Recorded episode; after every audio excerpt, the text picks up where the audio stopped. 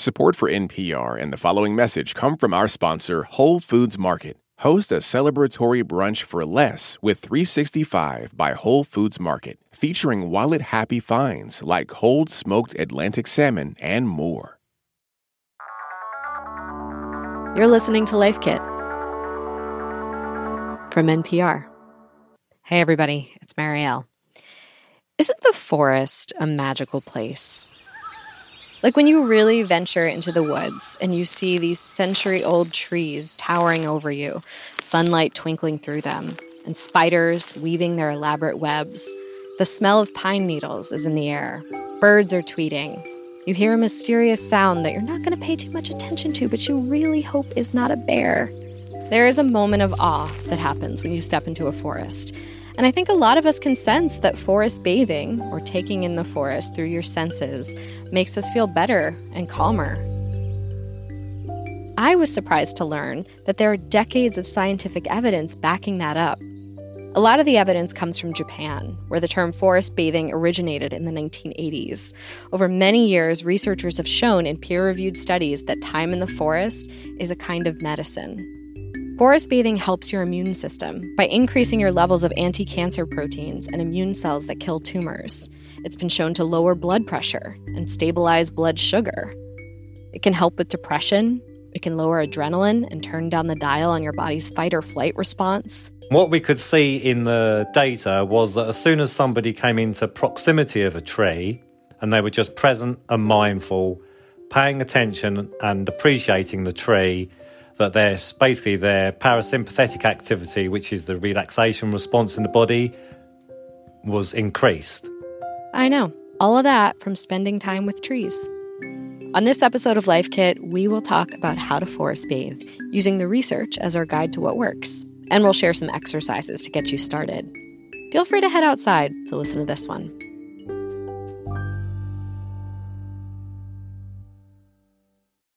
This message comes from NPR sponsor Progressive. What if comparing car insurance rates was as easy as putting on your favorite podcast? With Progressive, it is. Just visit their website to get a quote with all the coverages you want. You'll see Progressive's direct rate, and their tool will provide options from other companies so you can compare. Then just choose the rate and coverage you like. Quote today at progressive.com. Progressive Casualty Insurance Company and Affiliates. Comparison rates not available in all states or situations. Prices vary based on how you buy. Support for NPR and the following message come from our sponsor, Whole Foods Market. Host a celebratory brunch for less with 365 by Whole Foods Market, featuring wallet happy finds like cold smoked Atlantic salmon, mini quiches, organic everything bagels, and more. Plus, visit the floral department and jazz up your table with a beautiful bouquet of big, bright, sourced for good flowers. When the brunch has to be perfect and delicious, go to your local Whole Foods market. Last year, over 20,000 people joined the Body Electric study to change their sedentary, screen filled lives. And guess what? We saw amazing effects. Now you can try NPR's Body Electric Challenge yourself. Listen to updated and new episodes wherever you get your podcasts. Hi, have you signed up for Life Kit Plus yet? Becoming a subscriber to Life Kit Plus is a way to support the work we do here at NPR. Subscribers also get to listen to the show without any sponsor breaks. To find out more, head over to plus.npr.org slash lifekit. And to everyone who's already subscribed, thank you.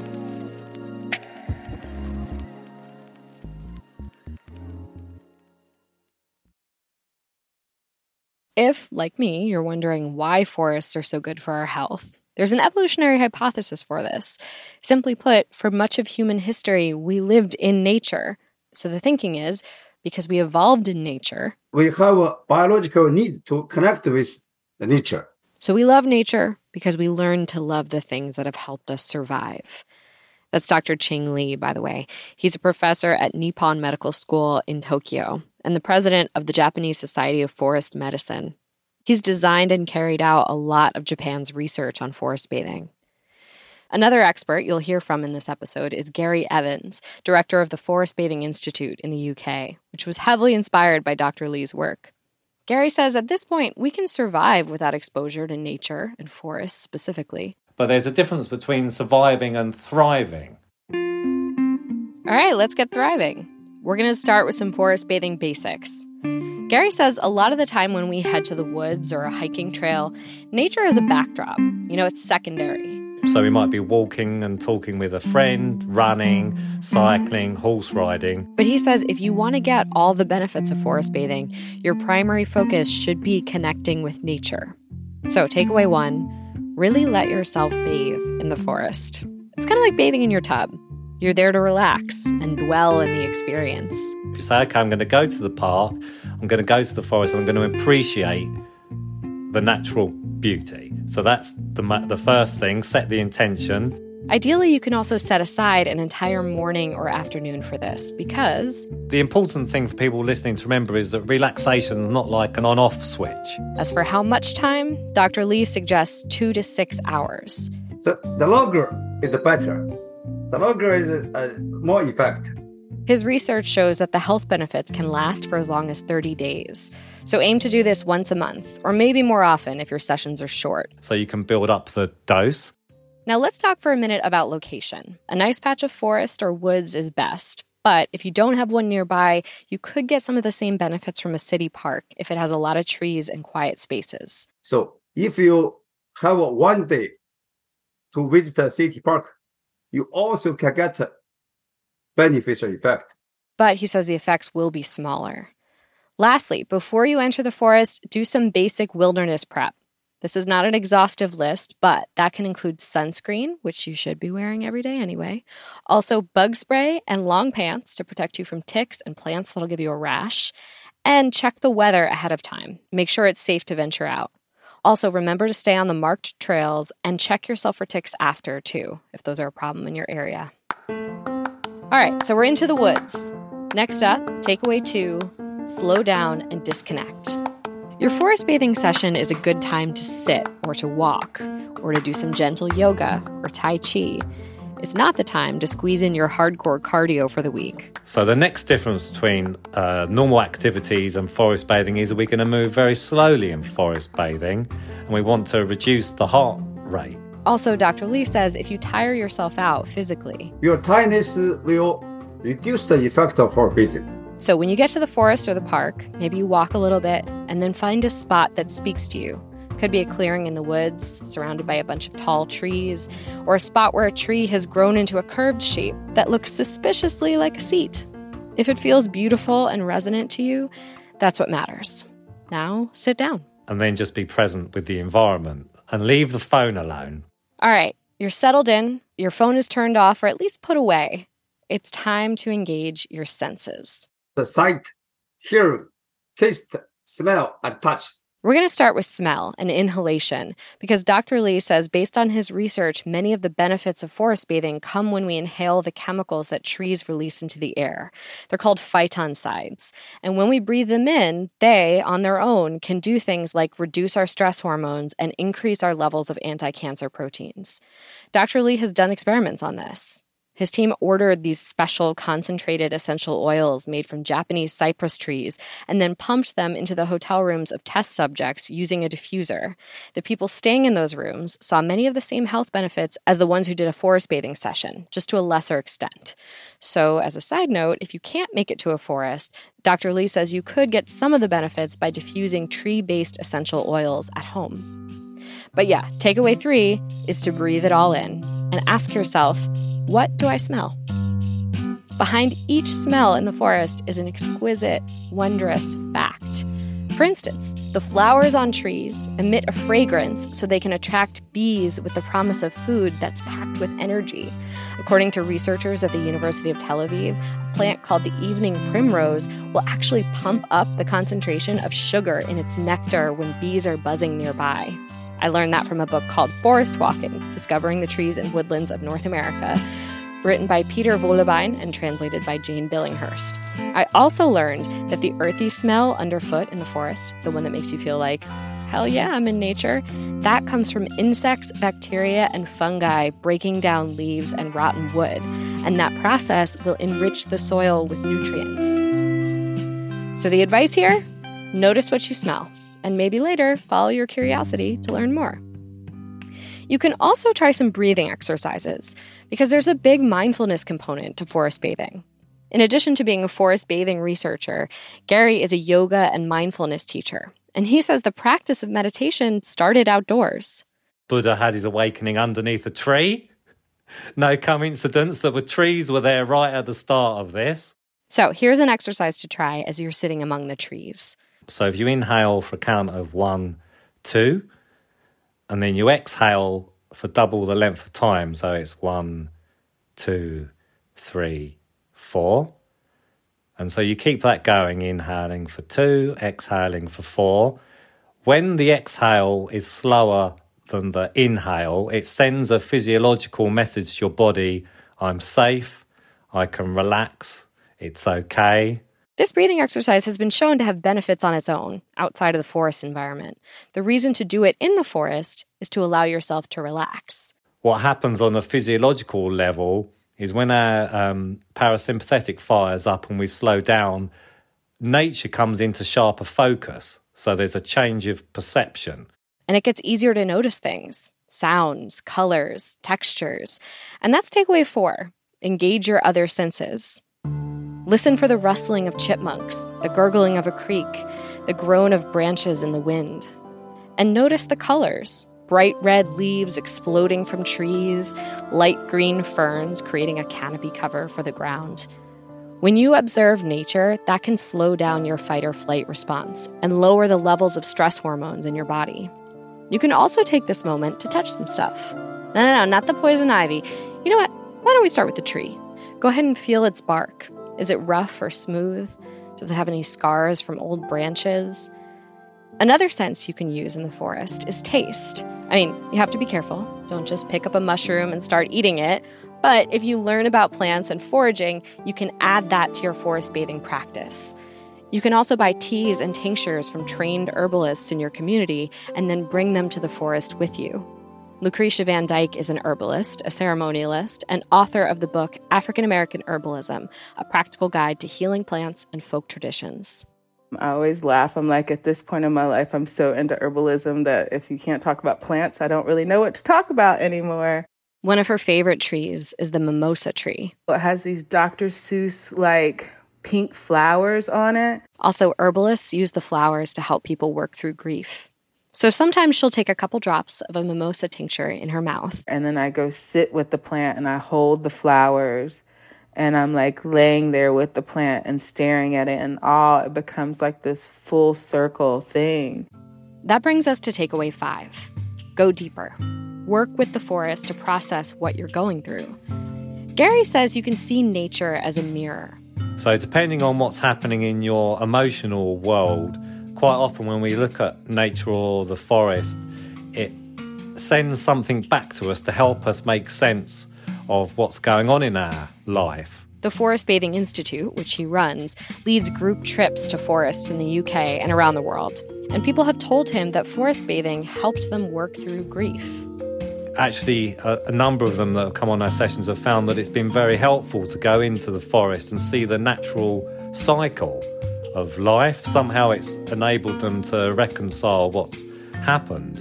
In the forest, dead trees provide homes for woodpeckers and owls. And when they fall down, they become hiding spots for frogs and other creatures. And they provide a space for mushrooms and moss to grow. In death, they support life. Another metaphor Think about how trees communicate with each other through their network of roots underground. It's a stark contrast with how isolated many of us feel these days. Lucretia shared this exercise. So, a beautiful practice, I feel like, is imagine how all these roots are touching and watering each other. And if we need to, to like imagine, you know, even energetically, like my family lives in North Carolina and I'm in Louisiana. So, energetically, like, you know, uh, when I imagine that tree and touching that tree, I can imagine myself and my spirit being at home with them.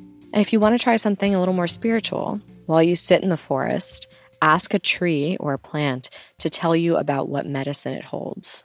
You know, let me feel, you know, your medicine. Let me understand your medicine. Because that's a lot how the original people did it. It's not like they had a book way, way, way back in the day that told them this plant does this, this plant does that. And then you can always compare what you imagine to a book.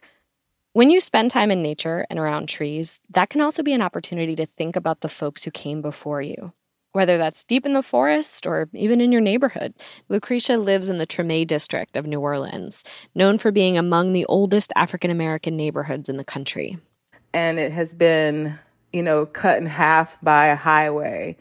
And it's also been, you know, very gentrified. She likes to look at the neighborhood's oak trees draped with Spanish moss and imagine what have they seen? I try to imagine like the old Creole neighborhoods and how, you know, people of color came together and watched each other's children and built what is now revered today as the birthplace of jazz. Like those trees have heard some of the original jazz greats ever. She thinks of generations of kids playing and families sprawled out under the trees.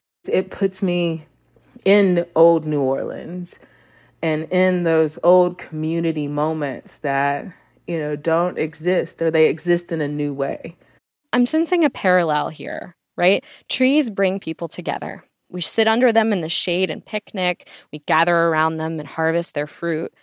But they're in community with each other too, the young and the old, propping each other up and sending each other nutrients through their networks of roots. There's just so much wisdom that trees and plants hold for us when we pay attention. All right, time for a recap. If you want to forest bathe, go to a place that has a lot of trees with the intention of appreciating and focusing on nature. The trees shouldn't just be a backdrop to some other activity. Go slowly, take it easy. This isn't about doing heavy cardio, it's about slowing down your heart rate and getting to a calm place where you can start to see the wisdom that nature offers. You can also try some simple breathing exercises, slow yoga, or Tai Chi, or do meditation exercises that use the metaphors the forest provides. On that note, Lucretia is going to walk us through one more forest meditation. Settle down next to a tree and take some deep belly breaths. I like for people to imagine your legs being like old tree trunk roots that roots you deep in the ground like the tree. So when I take a deep breath, I imagine the energy from our and love from our ancestors or from Mother Nature coming up those large roots into your legs, into your abdomen, belly expanding. And then as you exhale, sometimes I do a practice of shedding the things that no longer serve me, shaking off the day, and then she exhales and says a prayer of gratitude to Mother Nature. For more Life Kit, check out our other episodes. I hosted one on how to create an ancestral altar, and we have another on how to garden. You can find those at npr.org slash lifekit. And if you love Life Kit and want even more, subscribe to our newsletter at npr.org slash lifekitnewsletter. This episode of Life Kit was produced by Claire Marie Schneider. Our visuals editor is Beck Harlan, and our visual producer is Kaz Fantone. Our digital editor is Malika Gharib. Meghan Keane is the supervising editor, and Beth Donovan is our executive producer. Our production team also includes Andy Tagle, Audrey Nguyen, Margaret Cirino, Sylvie Douglis, Thomas Lu, and Carly Rubin. Engineering support comes from Hannah Gluvna and Trey Watson. I'm Marielle Segarra. Thanks for listening.